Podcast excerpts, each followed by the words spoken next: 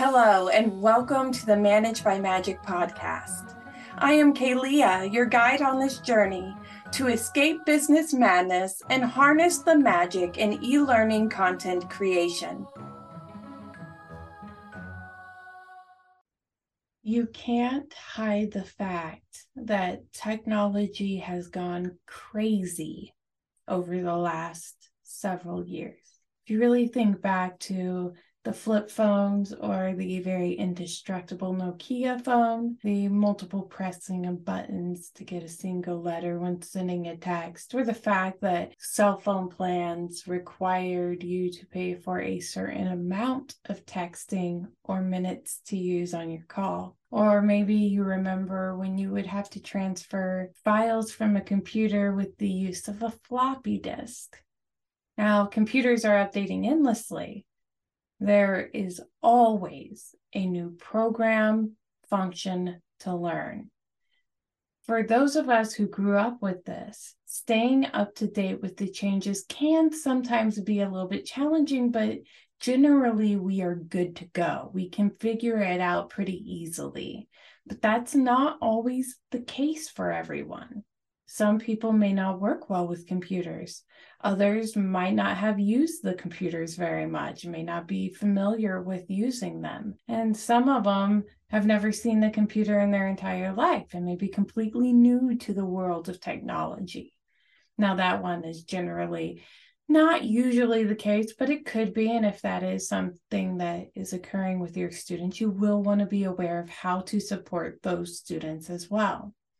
Now, in each of these cases, you are going to have to help your students, but some are going to need more assistance than others. And more often than not, those that are struggling with computers aren't going to mention it in class. So it will be up to you to help relieve any technological literacy issues from the start. To help you out, I've created some examples of how technological literacy can affect your students. And I've created tips for you to address these various examples as well. Now, these are only a few of the examples that are out there. There are plenty more.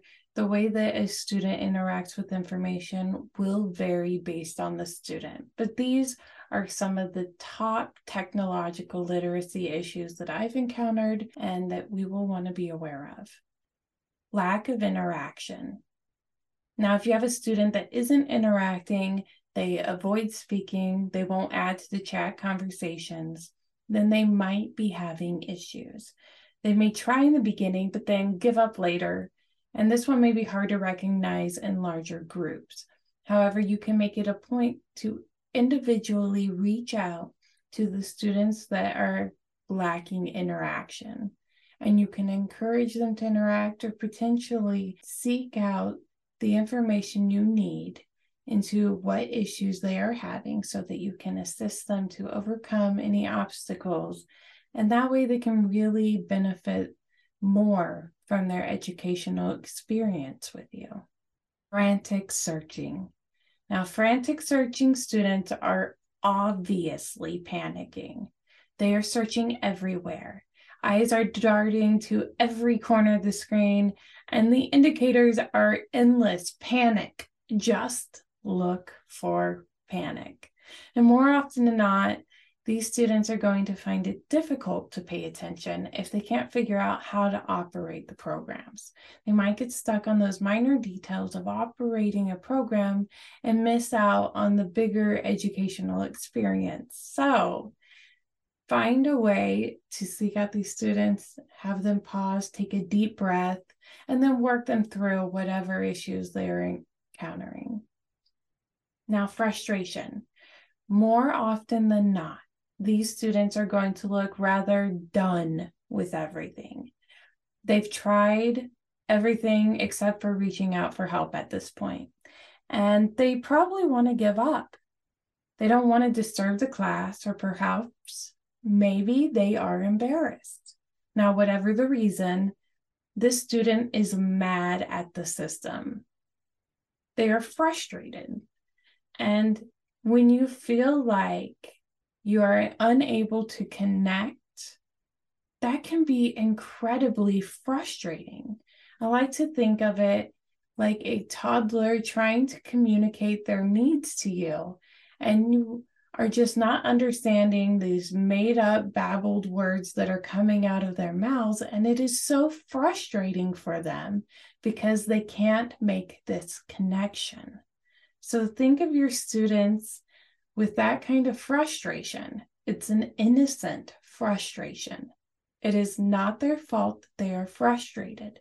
And so we need to assist them through the frustration by making things easier for them and you can do this from the start by creating various examples and templates, walkthroughs, videos to guide them through all of these frustrations that they could potentially encounter. And the more detailed you make it, the more diverse in the format that you provide this information, the more students you are going to be able to help. So try to find a way to clear out the frustrations before they occur. And then once you notice someone who is frustrated, really try to find a way to connect with that individual so that they can feel that connection as you guide them away from frustration. Non compliance. If you can think of someone saying they don't want to just because you told them exactly how to get the needed result, then these are those students. Even if you explain everything, nothing is going to make them happy about the situation. They've gone from trying and have now given up. More than likely, they won't participate for an entire session. So, what do you do? Reach out, make a connection, try to figure out why it is that they have disconnected why they wish to not participate, why they are just done, and figure out if there's a way that you can assist them. If they truly just want to get exited from your course or your product, your program, whatever it is, then allow that to happen based off whatever your refund policy is, of course.